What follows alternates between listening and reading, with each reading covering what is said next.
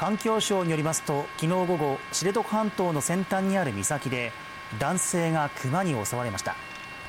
男性は腕に怪我をし環境省に連絡して斜里町内の病院で手当てを受けました。命に別状はないということです。男性は環境省からの依頼で複数人でエゾシカの捕獲作業をしていました。熊の大きさは不明で男性が襲われた後熊よけスプレーを噴射したところ逃げていったということです。